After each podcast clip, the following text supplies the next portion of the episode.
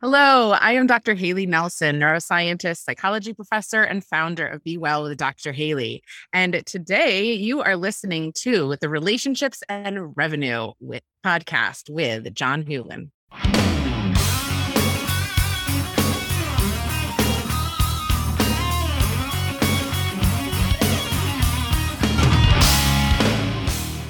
This is Relationships and Revenue, the show where real answers come from real discussions about what holds men back in their relationships at home and in business.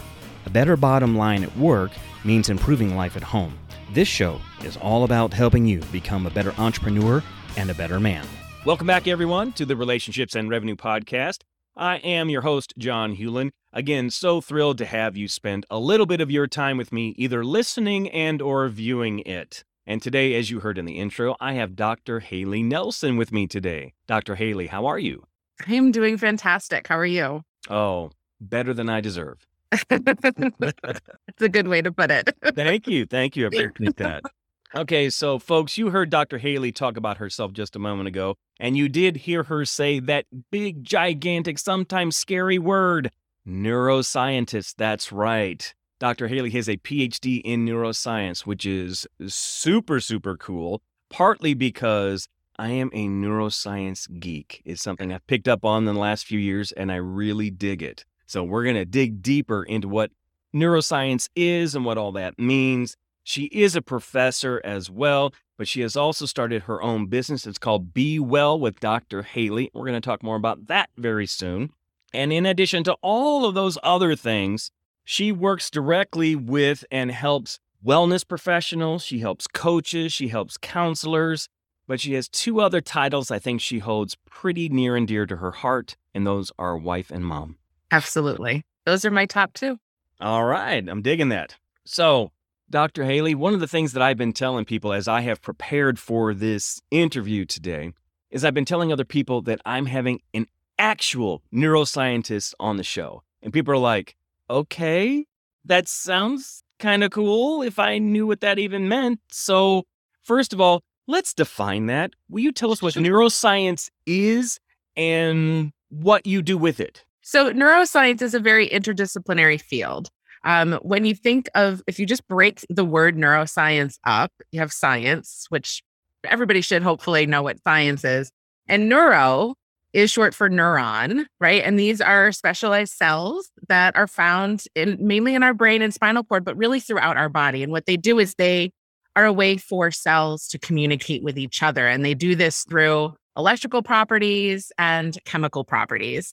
Um, so we're actually able to generate electricity in our brain that allows us to do everything that we do from breathing to eating to having a sex drive to being a mother to thinking to reading to having a memory, emotions, everything that we do is because these neurons are able to communicate and create these meaningful connections with each other.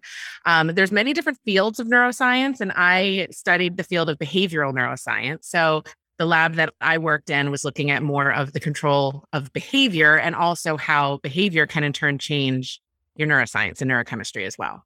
Oh my goodness. That, yeah. but it is a scary word. And I get that. I get that a lot. Say, oh, you're an I can't talk to you. And like, no, I'm gonna I'm gonna change your vision of what neuroscientists are. well, good. I, we are looking forward to having our preconceived notions blown away. I hope so. All right. But before we get to that part, we want to know a little bit more about you. So, do us a favor, kind of go back in time. Give us some of your backstory. How did Dr. Haley end up as Dr. Haley? I did not think I was necessarily going to be here. Um, so I grew up in Ithaca, New York, which is in upstate New York. Uh, Cornell University's there. It's a it's a very liberal college town in upstate New York. My father uh, was a professor at a community college in the area, um, electrical engineering. And my mom was also in the school system as an administrative assistant in the K through 12 uh, program at, the, our local public uh, school system.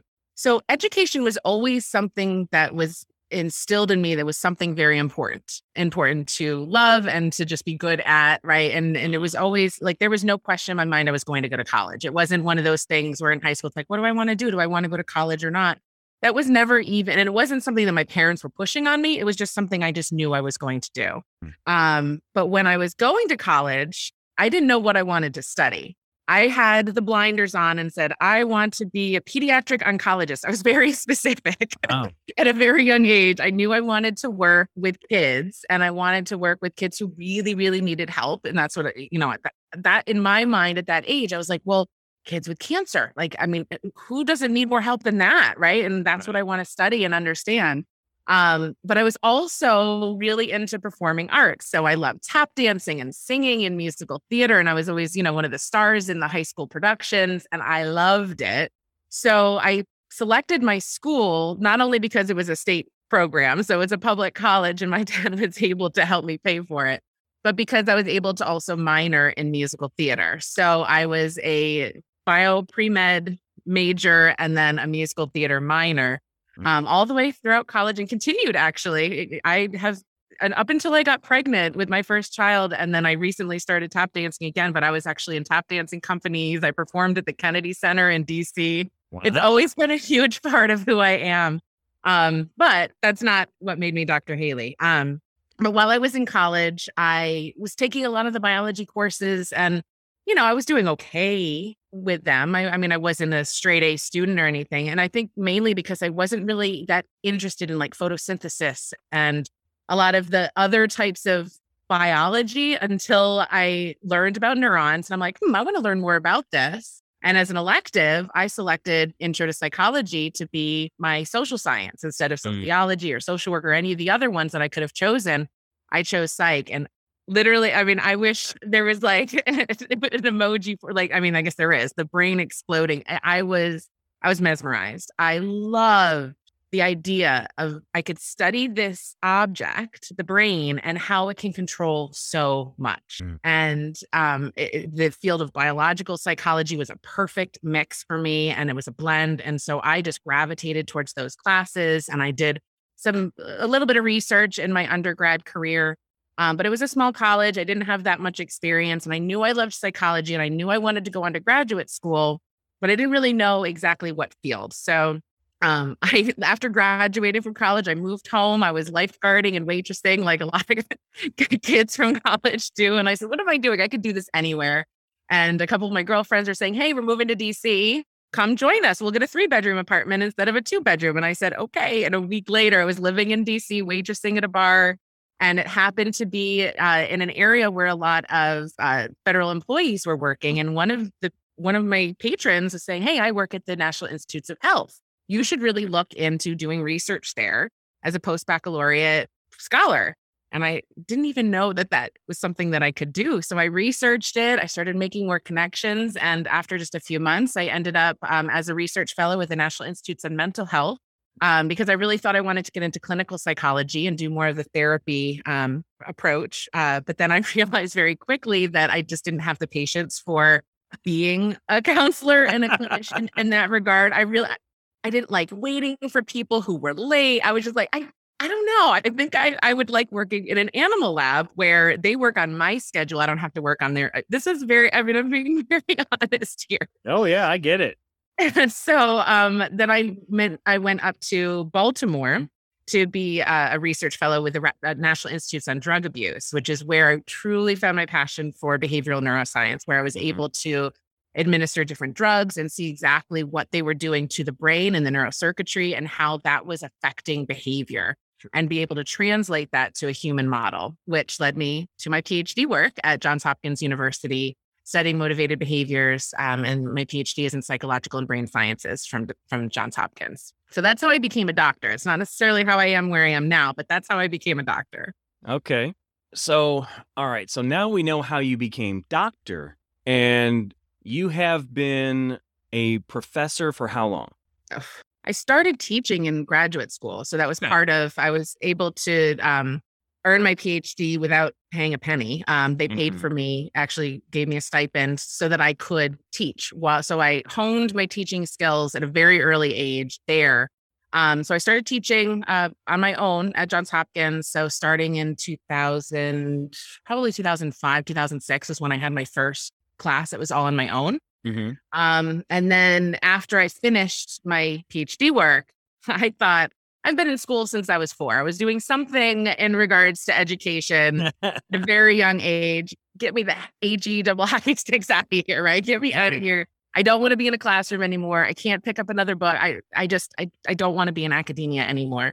And so that's what actually brought me up to Philadelphia. I was working at an engineering firm as a human factors consultant. Um, mm. So basically, training to be an expert testifier for litigation. Oh. And um, it was fascinating work and it paid well, right? But I I there was a part of me that was missing. And it was that love of performing as well as that love of the hard science and being able to meld them together as a professor. I get to stand in front of people every single day and perform mm-hmm. while also educating. And, you know, I have actually tap danced to my students a couple times when they're sleeping. I'll just bring them. um, but so while I was there, the University of Pennsylvania was looking for some faculty members. So I actually went over to the University of Pennsylvania and was faculty there for three months. Uh, sorry, not three months, three years. Um, in their biological basis of behavior program. So, teaching a variety of neuroscience courses there. Um, at an Ivy League institution. I'm just like, oh my gosh, what am I, little old me from Ithaca, New York? Here I am in the big leagues. And it was, it was, I mean, talk about imposter syndrome. Like, I didn't think I belonged, but I really honed my craft there. And then when uh, a tenure position opened up at a local community college, and talk about full circle, my dad was a community college professor. Yeah. And here's a tenure track position in my area. I don't even have to move. And I applied and I got in. And so I've been at my community college for six years now, going on seven. I'm tenured. Um, so I've got the the you know the, the dream job. I love it. I I get to have a really good work life balance. I'm in the psychology program, and I teach a lot of the psychopharmacology as well as biological psychology courses. Mm. So I get a lot of students who are interested in the neurosciences, but don't really understand exactly what that means and what it entails and how they can create a career out of it. So um, I've really I've honed my skills with teaching. So long story short, decades I've been teaching. Um, and it's I love it. I absolutely love it. There's nothing else that I would want to do with my life professionally. I love educating. That's my passion. Okay. All right. So let me ask you this. It's probably more of a it's a base type question. And that is you told us what neuroscience is earlier. Mm-hmm. I know from our earlier interactions, something that is a passion of yours is to take this this term neuroscience and make it not so scary mm-hmm. people make it so that the everyday person feels like they can approach the subject matter and feel like okay i at least have a basic solid foundation of knowledge to know what's going on with that and potentially what to do with it so how do you do that? How how can you take something that is so for the most part it's kind of scary for most of us because we don't really know what it is and not only help us know what it is but what to do with it? Yeah. So and and i get that a lot. I have a lot of my students and clients and a lot of people say yeah the brain is cool but come on I, i'm not going to understand any of that jargon. I mean it's most of the words are latin or greek which is true it is it is and, and the thing is is as a neuroscientist with a phd from johns hopkins there are brain areas and terms that even I can't pronounce. And that's yeah. okay, right? I'm a real person. And so, this idea of how can I make neuroscience approachable? I'm approachable. So, come talk to me, and I can have these really heady intellectual conversations with actual people or with scientific articles and understand it, but then use my skills of being an educator for so long, be able to break that down into bite sized pieces that are manageable and you know use terminology that the average person can actually understand. So that once you understand what that jargon is that you're reading or seeing or hearing about on TV or in books or whatever that is inherently fascinating. You just get scared of it because you can't pronounce it or you don't you can't read it or you don't understand it or you don't i mean there are a lot of neuroscientists trust me i know that I don't even want to come up and ask questions to. Mm. So I can imagine somebody who's not a neuroscientist would be, no, I don't need to ask those questions. Just somebody tell me what I need to know. So my goal and passion is really to be that person to really go between, be that translator for people who are passionate, want to understand the power of the brain so that I can then in turn empower other people with that knowledge so they can help other people. So that's why I love working with wellness professionals and coaches who you know, they might be working with somebody who is struggling with habits and motivation to get up and do things and, you know, to, to better their business or to be able to achieve their goals that they want. Mm-hmm. And they might tell them something like, oh, let's work on your affirmations or gratitude, or let's have some visualizations. And then I can come in and say, hey, this is how it's actually working in your brain.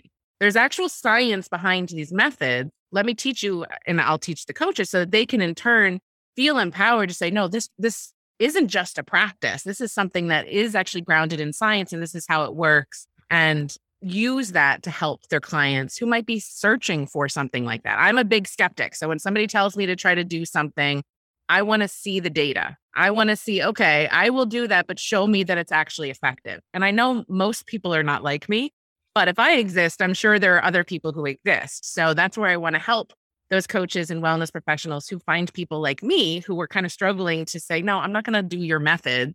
Show me the, show me the, show me the data, show me that it's actually going to work before I put any effort into it. And then now they'll have that in their back pocket. So another tool in their tool belt to help other people. Okay. Well, let's dig a little deeper into one of the things that you mentioned there. That whole idea of gratitude because that's that is something as a coach that I have used with people frequently is talking about developing a habit of expressing gratitude. So help not just me, but help those who are listening and watching to be able to understand all right, so what is the neuroscience behind gratitude? That uh, that way you can give us more of a three-dimensional view of it, Will. Yeah. So when you're talking about things I'm going to almost bundle affirmations and gratitude and visualization all together in a package, right? Because I, I, really do see them working synergistically. Okay. Um, and once you develop a habit, right? So I can go through the whole neuroscience of how best to develop habits and learning and all of that, which is a whole nother story. But once you've actually developed this habit, that means that you've practiced it many times that it's become a repetition. And if you've ever heard of the term that you use it or lose it, right? And so what happens in our brain, we create these meaningful connections. The more we do something, the more we think about something, the more that we act on our thoughts or feelings or whatever, the more we actually engage in these behaviors or thoughts, the stronger those connections are going to be between those neurons and those areas of our brain. And the stronger those connections are, the more automatic they become. So if you start practicing gratitude and waking, I like to do my gratitude in the morning. Other people like to do it in the evening, right? It, mm. whatever floats your boat, right? Yeah. Um, but having that become habitual and a practice that now all of a sudden your thoughts are going to become automatic when something negative happens to you, right? Because it's bound to happen, it's life. Automatically, the the the connections that are there through neuroplasticity, they've been created to automatically go in that more gratitude and positive affirmations and these I love using the idea of visualizations that your brain can't distinguish between the imagery that you've created and actual reality. If your visualizations are strong enough and you've done them enough mm. so that when you have these visualizations you're you're thinking about how it's going to feel, how you're going to feel with the tastes and the sounds and the smells and everything you've experienced that in your head so many times that when those negative stressors or anything else in your life comes your way, you already know what to do because you've already been there you've already owned that private island and have your own yacht. You already are acting, you've, you've already experienced that. The connections are already there in your brain. So you just emulate that person that you want to become. And you can do it through gratitude, through affirmations, through visuals. Those are just some tools to use. But all of it really stems from this idea of the more you practice something, the more habitual it becomes, the easier it is. It's the path of least resistance for your brain to say, hey, this is how I'm going to handle this challenge it's I'm still grateful that I'm not in a hospital, right? Like something horrible might have happened, but you know what? I have X, Y, and Z. I'm loved and I and I have, you know, my degree and a home and a house over my head. And I'm very grateful for those things. Right. And it automatic those are your thoughts. And if those are your thoughts, that's going to lead to your behaviors, your actions, and future thoughts and how other people are going to interact with you as well. It just becomes automatic. Oh, that is we could talk for a very long time just about the thing you mentioned. So we won't, but uh, another time. but but we could, but we could. Yeah. Um, you know, it's it's pretty interesting. One of the things that that I talk to people all the time about, and this is part of my fascination with the brain, is creating new neural pathways. That's something I love to do. And I would love for you to talk a little further about that, about ways that we can do that and reasons why we should do. So we have bad habits. We all do, right? These are things that we've learned as children as we've explored our world. And the way that we learn is through reinforcement, right? One of the ways that we learn mm-hmm. is through reinforcement that we have created these associations with objects or people or feelings in our environment and things that are reinforced probably had a reward associated with it, right? So we've learned these things throughout our life, and sometimes we create these habits that protect us from receiving negative type emotions or feelings or punishment, right? So that would be considered. So if we continue to reinforce behaviors that,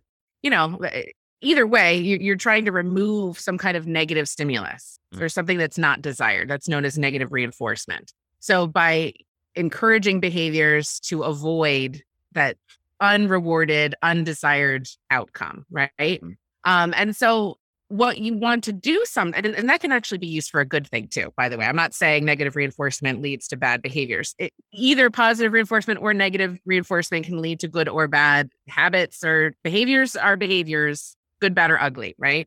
But sometimes we create these bad habits and we want to create new ones. Like let's say you want to Eh, I don't know, start running a marathon. You can't just wake up one day and start doing it. You have to take these baby steps and use the same tools that you use to be able to get into the bad habits of eating the chocolate cake and the not working out and whatever.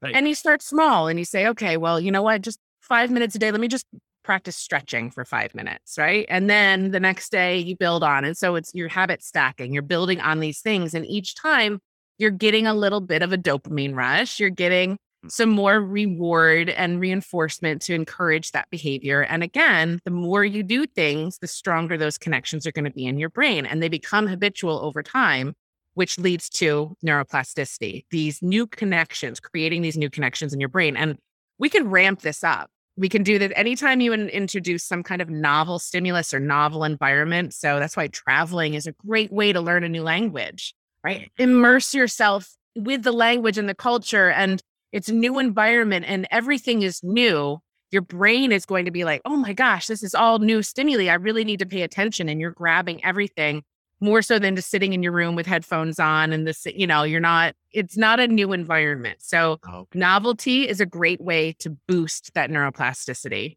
Another thing is aerobic exercise, believe it or not. Regardless of if the example is you want to run a marathon or not, you could be wanting to uh, get that new job promotion, whatever it is, right? Um, having that added uh, oxygenated blood going to your brain on a pretty regular basis actually stimulates what's known as BDNF, which stands for brain derived neurotrophic factor. I know you'll never have to say that again, but it can stimulate the release of this, this, the, the, uh, for otherwise, you know, for all intents and purposes, a chemical. Uh, uh, it's like a hormone that it's a neurotrophic factor that is going to stimulate neurogenesis and neuroplasticity. So, creation of new neurons and new connections. Um, so, that can facilitate it as well as having emotion tied to whatever you're doing. Emotional stimuli can really ramp up this neuroplasticity. Um, because we as humans have evolved through millions and millions of years of evolution to be able to have emotions, right? There's a we are different from a lot of our our ancestors, and I'm not talking about human ancestors, but other vertebrate ancestors, because we have this really developed sense of emotions and protection and feelings of belongingness. And all of these things can be really motivating, driving forces. And so our nervous system is set up in a way to really kind of highlight those things. And so if you can tie emotion and meaning to what you're doing, understanding that I'm sure you work with people all the time on what's your why? Mm. Why are you doing this? Be really clear on that and have that emotion tied to it so that when you're waking up and stretching and doing whatever it is that you're doing, there's a meaning and an emotion tied to that mundane routine that that is going to make the neuroplasticity actually uh, stronger and and and more likely to occur so that you can create those better habits. Sure. You know, another thing that I talk to people all the time about when I'm speaking specifically about uh, creating new neural pathways in the brain, I just say, look, I don't know what your history is in your family, but, you know, things, you know, like Alzheimer's and dementia, and it affects a lot of people. It's like, so whether you think that's going to be in your future or not, there are things you can do now to work on your brain, to make it better, make it healthier, and to do things. And I, I tell people all the time the things that you do on a regular basis that you don't even have to think about. And I'm not talking about like breathing and that sort of thing, but I'm just talking about things that we do, do it just a little different. Yeah, just a little bit different. It's like if you have a certain way you go home every day, take a different route home. If you have, if you run outside, so we were using that analogy earlier, you know, take a different way that you run or do it in a slightly different cadence or something like that, because that creates new neural pathways and that's good for our brains. And Mhm. I'm, am I right? You are right. Yeah. Make sure I'm telling people the right thing. So I'm Yeah. act- I'm asking the expert. yeah, no, it becomes automatic. And sometimes you miss a lot of the meaning behind why you're doing it when it's just something that you do. We don't really think about brushing our teeth, Mm. right? But if you get a new toothbrush, like one of those fancy ones that spins, and now all of a sudden you're like, oh, this feels really good on my teeth. And then when that starts getting old, maybe, you know, try using your left hand to brush your teeth. You know, just try doing different things or, you know, just changing things up a little bit can really help keep those habits going and mm-hmm. being more reinforced and then strengthening those connections. Absolutely. And, you know, whether or not it prevents also, I mean, there's lots of other research. Again, um, aerobic exercise, getting that oxygenated Mhm. blood regularly to your brain that has been shown to actually support the hippocampus, um, which is the area that is that does degenerate with Mm. uh, Alzheimer's, for example. So aerobic exercise, social, being social around other people. Obviously, that's hard nowadays, but do things like Zoom and you know Clubhouse and things like that, where we can be around other people, create new connections, can also be very beneficial. And I'm a huge proponent of our nutrition and what we're doing Oh. to help create a less of an inflam- inflammation throughout our general body. But there's a lot of research looking at that connection between the gut and brain. And that was something that I wasn't taught in school. That was Oh. something I discovered oh. through my own personal health journey. And I was, you know, struggling with some problems. And then all I wanted to do was lose weight. And I thankfully went to a program where I was focusing on clean eating and not looking at the scale. And I was just looking at the foods and what I'm actually putting in my body. And not only did I lose the weight, right, and able to keep it off, but I was able, I just noticed mental clarity and a lot of my anxiety mm-hmm. symptoms were subsiding. And there were just all of these things. I said, wait a second, I'm a neuroscientist. How how was I not taught this stuff? And then so I started on my own, really trying to figure out what the heck just happened to me and mm-hmm. how can I continue to do this? And then that is something that I do also work with people on to help them figure out those things to really harness the power of their brain and and have it function optimally. And you can do that through a variety of different ways, behaviorally, thoughts, as well as nutrition.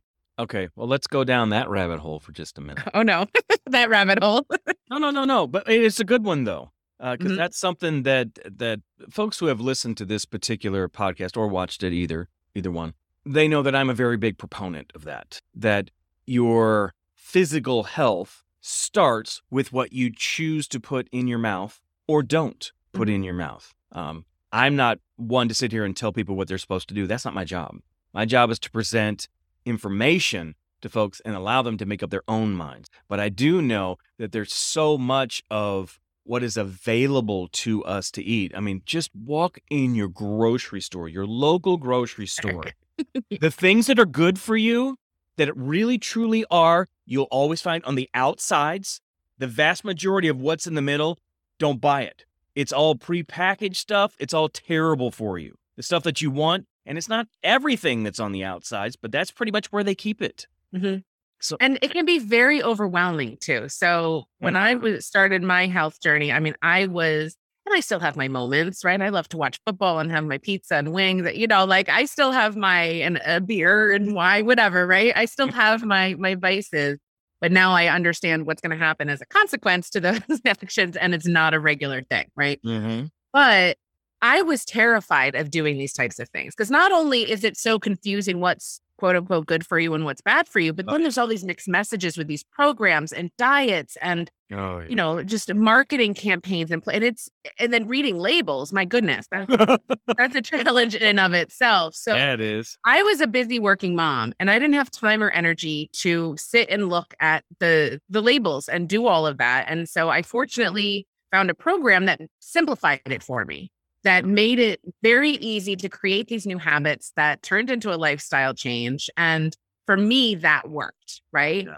Um, and now I'm able to learn different ways that I can cook my meals. And then if I don't have time to cook my meals, what's a healthier alternative to just going down to the food truck and getting a hot dog and fries like I would have done, right? Like what's a what's a healthier quick meal that I can do that I can just grab and go and have the energy and the nutrients. Is it ideal? No, but it's so much better than the alternative.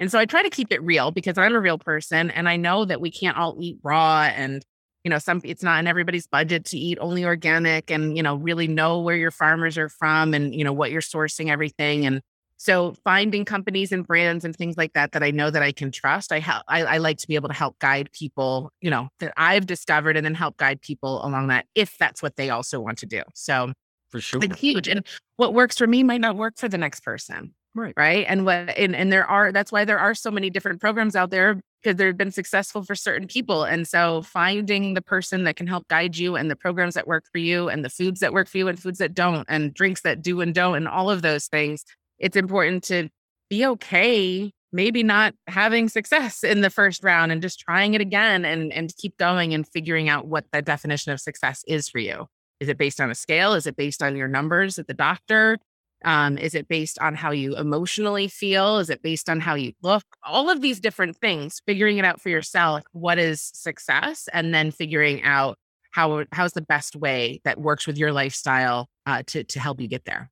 Oh, for sure. And those certainly can change over time. Well. Absolutely, absolutely. As you change, as you age, your brain ages, your skin ages, your metabolism changes. All of these things, and some and your hormones change. You have to be able to fluctuate and be flexible with that um, yeah, so it, it's a it's a fascinating field and really uh, harnessing that this I can't stress enough that gut brain connection and really lowering your inflammation throughout your body and finding good way to introduce probiotics and good healthy prebiotic fibers into your life whether it's through foods and or supplements i mean i much prefer people be able to eat that right, right. but if right. you can't there are supplements to help you along the way and things like that but there's so much benefit to that, even just as a neuroscientist, understanding the power of really taking care of that gut microbiome to help fuel your brain. For sure. You know, folks, one of the things that, that, it helps me understand it. And maybe it's just in certain respects, this how my simple mind works.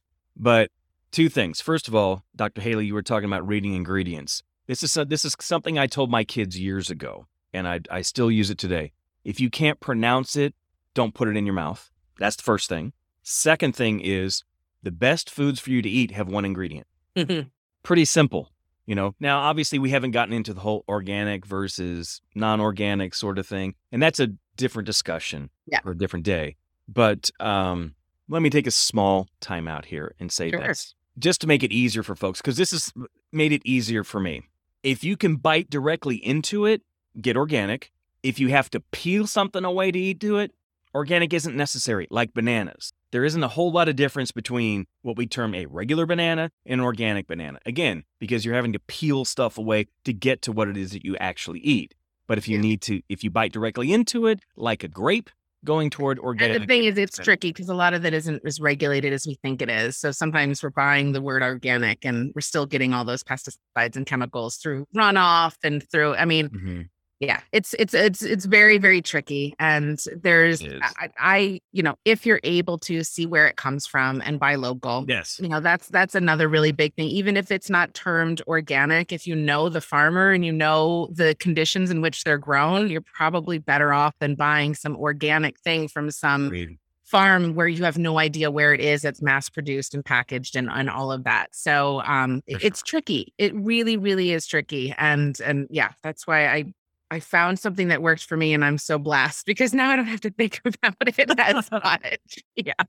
Well, that's good. But a lot of people think about food as just being their physical body. But you know what? Our brain is part of our physical body, and our mm-hmm. brain controls our mind and our emotions and our actions and so much. So I think a lot of people forget about that, that, you know, our brain is an organ too. And so don't only think about, you know, the foods that we eat affecting our liver or our fat deposits, it's also affecting how our brain functions and our brain controls everything.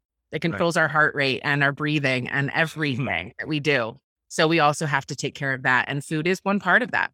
All right, so let's let's ask the next most obvious question. What are some good foods that are excellent for our brains? Oh goodness, there's so many. I think a lot of that is so as I mentioned the, the the inflammation trying to avoid foods that are you are sensitive to. So for me I discovered gluten was something that I was sensitive to and so I really try to avoid gluten at all costs. Um now that's for me personally. Other people it might be uh, dairy, right? Who knows, right? It, so trying to figure out working with somebody to figure out what it is that causes inflammation in your body. That's one thing, but that would be more of like an elimination. Um, foods that are great. I mean, there's so many brain boosters out there. Um, as a, oh my goodness, I'm just trying to think of like supplement type drinks that I have. I love CoQ10 um, as something that's not something that you would naturally necessarily get from foods that you would eat, but that's a great supplement. Um, and phosphatidylserine, but that you can get a lot of these things from like grapeseed extracts and and mm. there's so many i mean pomegranate is great and I, I, love things that typically have a low glycemic index as well because yes, i don't yes. like that blood uh sugar, the sugar um spike to happen right. so you know if you have to choose between a green apple or a red apple i pick a green apple because i know it likely has a lower glycemic index things like that berries i love all the antioxidants in berries yeah. Um, you know, fruits and vegetables, you can't go wrong. You get the fiber, you get the antioxidants. It's all fantastic for your gut health and your brain. Um, you know, but you do need fat and you need sugar. Uh, you, you just don't want that processed sugar, right? right. and you want right. it to be at a manageable level because your brain needs those things to be able to function properly. B vitamins, anything with a lot of B vitamins are fantastic for brain health mm. and, and cognitive support and energy as well. So um, there's a lot of foods out there that have that. Um, and then, you know, as well as supplements. But again, I would rather people get it naturally from the foods that they're eating. Mm. But sometimes it's it's hard to get that variety. And so there are supplements out there that can help support you. Okay. Be well with Dr. Hayley. Yes. So besides the fact that you are a professor, yeah. you decided, hey, I need to add something else to my life. I know, right?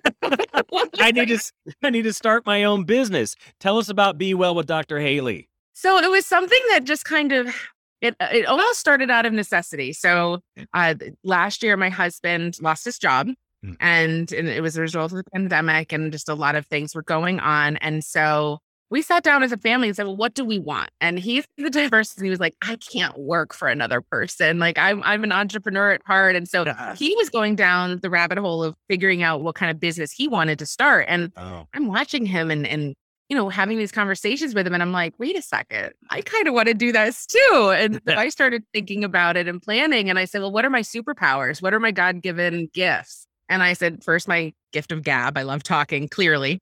but also this idea that I, that people feel comfortable coming and talking to me about anything, whether I'm an expert in it or not. I, people have told me like you're very approachable. I want to just like ask you questions, or I just want you to listen, and mm-hmm. you know things like that, and get my advice. Um, and the fact that I do know a lot about the brain and have years and years and years of experience teaching it.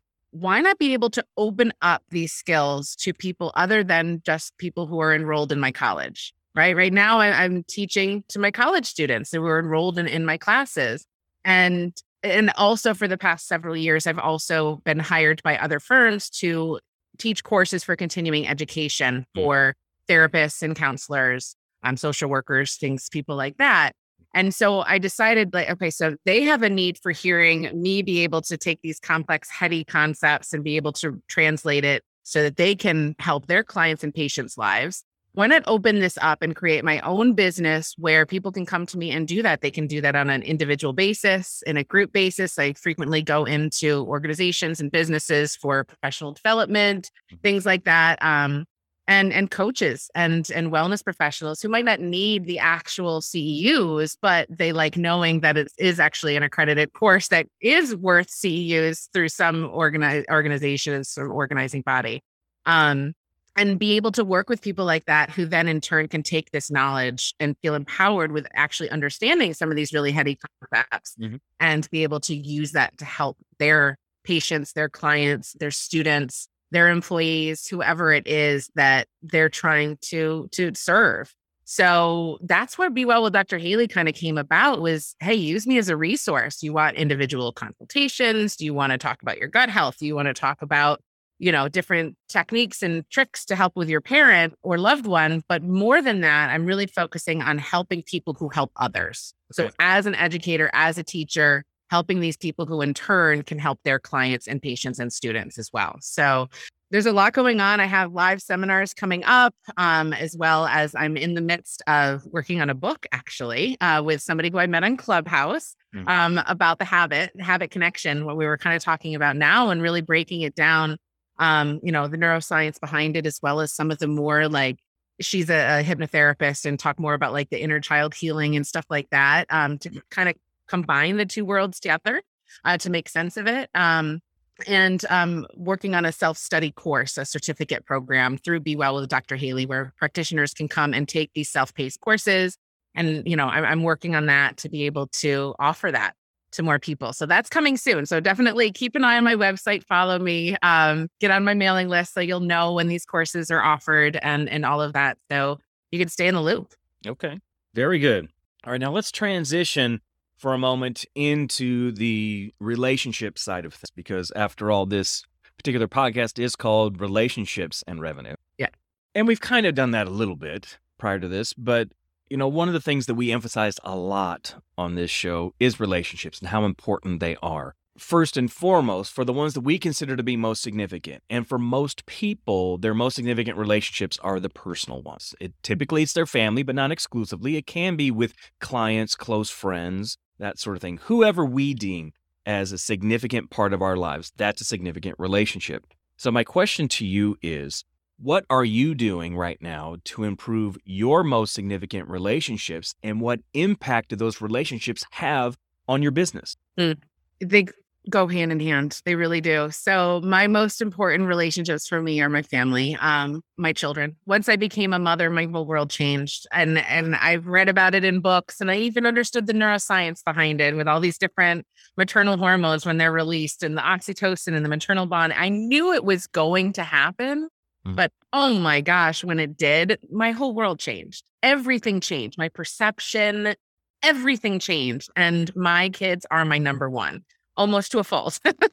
right. Sometimes I put their needs before mine, which I think this is common. That is something that I, I am working on, taking care of myself more. Um, but how they work hand in hand is I have embraced the power of saying no saying no to things because I'm getting, and not to my kids necessarily, although, yes, I do say no to them a lot as well. But saying no to when people are asking me to do things that aren't necessarily fueling my true authentic self. Right. So if, if the the most important hat that I wear is as a mother and a wife, and then I have all the other hats that I wear as a professor and a business owner and everything else. If if I'm being asked to do something that is not allowing me to thrive in the things that I truly value and that are most important to me, then I have learned that saying no is okay. And I feel like oh, a lot of my trajectory getting to where I am here, I was a yes girl, right? It was as I was studying to become a professor and get my doctorate, people would ask, Hey, can you teach this class? Yes. Can you do this? Can you write this review? Can you do this? Yes, yes, yes, yes. And because I'm just trying to please everybody. But in doing so, I was not serving myself so that I couldn't show up as being, and at that time I wasn't a mother, but you know, I couldn't be the best version of myself. And I need to be the best version of myself so I can be the best mother to my kids, the best wife to my husband, the best professor to my students, and the best business owner that I can be. Right. And so I think one of the best things that I've learned over the past few years is the power of saying no. And I think that it really is one of the best forms of self you know, self care is being able to understand the value uh, and the power behind your voice and say no when it doesn't serve you. And, and not to be selfish, right? Obviously, I say yes to a lot of things, but, you know, really knowing who I am so that I can feel okay saying no. I'm not missing out on anything, right? If I'm closing one door, how many other doors are now open because of that one door was closed? Oh, for sure. You know, the way I say it is if first of all, if you don't know your why, if you don't know your purpose, you have no reason to say no because you always deal with, you know, FOMO. If you don't have your why, you are always dealing with that. When we know those things about ourselves, when I know what it is I'm supposed to do and why I'm supposed to do it, it allows me, I have permission to say no to good things so I can say yes to the best thing. And I don't have to explain to other people why because honestly, it's none of their business. Yeah. If I choose to tell them, that's fine, but they don't have to know.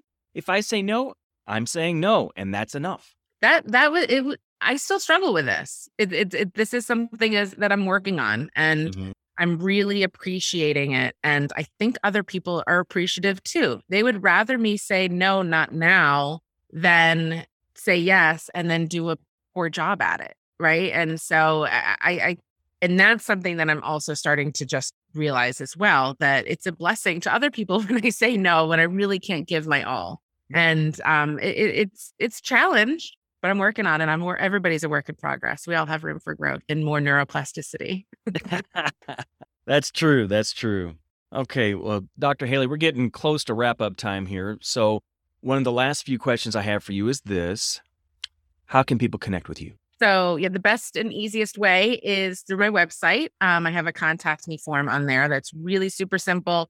Um, and I will reach back out personally. Uh, so, my website is bewellwithdrhayley.com, and that's Hayley with two Y's, H A Y L E Y. Um, and uh, yeah, and actually on my website, you can sign up. I have a free course right now that you can download and get sent to your email. Um, and you'll be able to see about any of my upcoming seminars and courses and, and opportunities to connect with me there. Um, I'm also very active on Clubhouse, and I just downloaded the Wisdom app, and I'm very curious about that. So you might be able to see me on Wisdom as well. Um, and Instagram, I'm at Dr. Hayley N, and Facebook uh, at Be Well with Dr. Hayley as well. Uh, and and of course on LinkedIn. Of course, I'm on LinkedIn. that's also Be Well with Dr. Hayley. So yes, I am on social media. Um, it's not my uh, my forte, so to speak, but you can find me, you can connect with me. And um, Hayley at Be Well with Dr. Hayley.com is my email. But it's all it's all located on my website. Okay, perfect. Now let's say that one of the listeners or viewers is like, okay, I've heard enough. I have got to connect with Dr. Hayley. They decide they want to connect with you but they want to take it a step further. They want to work directly with you. What's that process like? So I have a complimentary discovery call. On you can book a call on my website. That's free. Um, and it's really just to get to know each other so we can figure out what will work best for you um, for each individual need. Eh, whether it's, you know, reviewing a document and explaining it, or if it's being brought in to give a seminar, or if it's uh, to do a big presentation, or just a small gathering, or working with me on for the nutritional counseling, whatever it is, just book a discovery call with me and we can get to know each other, make sure it's a good fit and we'll go from there. But there's many different ways in which you can work with me. Um, and, you know, offering certifications and certificate programs through my coursework. Um, again, there's so many different options. I work with individuals as well as with groups. Um, so don't I, I swear I'm a real person and I'm very approachable. That's kind of my tagline, making neuroscience approachable. So just book a call with me and we'll we'll get to know each other and make sure that it's a good fit. Perfect. Perfect. Let me ask you this question. And I ask most of my guests this question. What is your definition of success? Mm, this changes, and I think it should change. I think it should yes. change as we grow. Absolutely. So, my definition of success right now today is waking up feeling rested and I've accomplished something at the end of the day. So, it's not that big right now. Um, but that's also because I've got a lot going on personally. But um, so my definition of success is honestly staying true to myself, my true authentic self, and not settling for less and yeah. really having my vision in line for who I am, but then also who I want to be. And um, make sure that's in line with my core values of being a good mother and a good wife, and and have my strong faith as well, and not steer from that direction because that is who I have discovered that I am through all these years, and I don't want to you know, have this idea of success be something that's not true to those values. A lot of times I can get swayed. It's like, oh, but that's a lot of money. I could get paid a lot to do that. But is it really bringing value to my core beliefs? And if not, then success is not defined by money. Of course, money helps and it can allow me right. to give back to the community and charities and things like that. Um, so again, I think a lot of it is just being true to myself so that I can show up as the best version of myself for my kids and for my husband and for my business and my students. Okay, great. And now we're coming to our final four. Oh no, I'm nervous. Uh, oh, don't be nervous. I promise it's super easy. Uh, just four quick questions. Tell me the first thing that pops in your head. All right, here's the first one. Why did God create Dr. Hayley? To teach. See, that wasn't hard. What- Not too hard. It was the first thing that came up. Okay. Well, good, good. All right, second question. What are you doing, reading, or listening to right now that's helping you grow? I, uh, I'm honestly, the first thing that popped in my mind is not helping me grow. So that's why I'm not saying it out loud. it's definitely a distractor.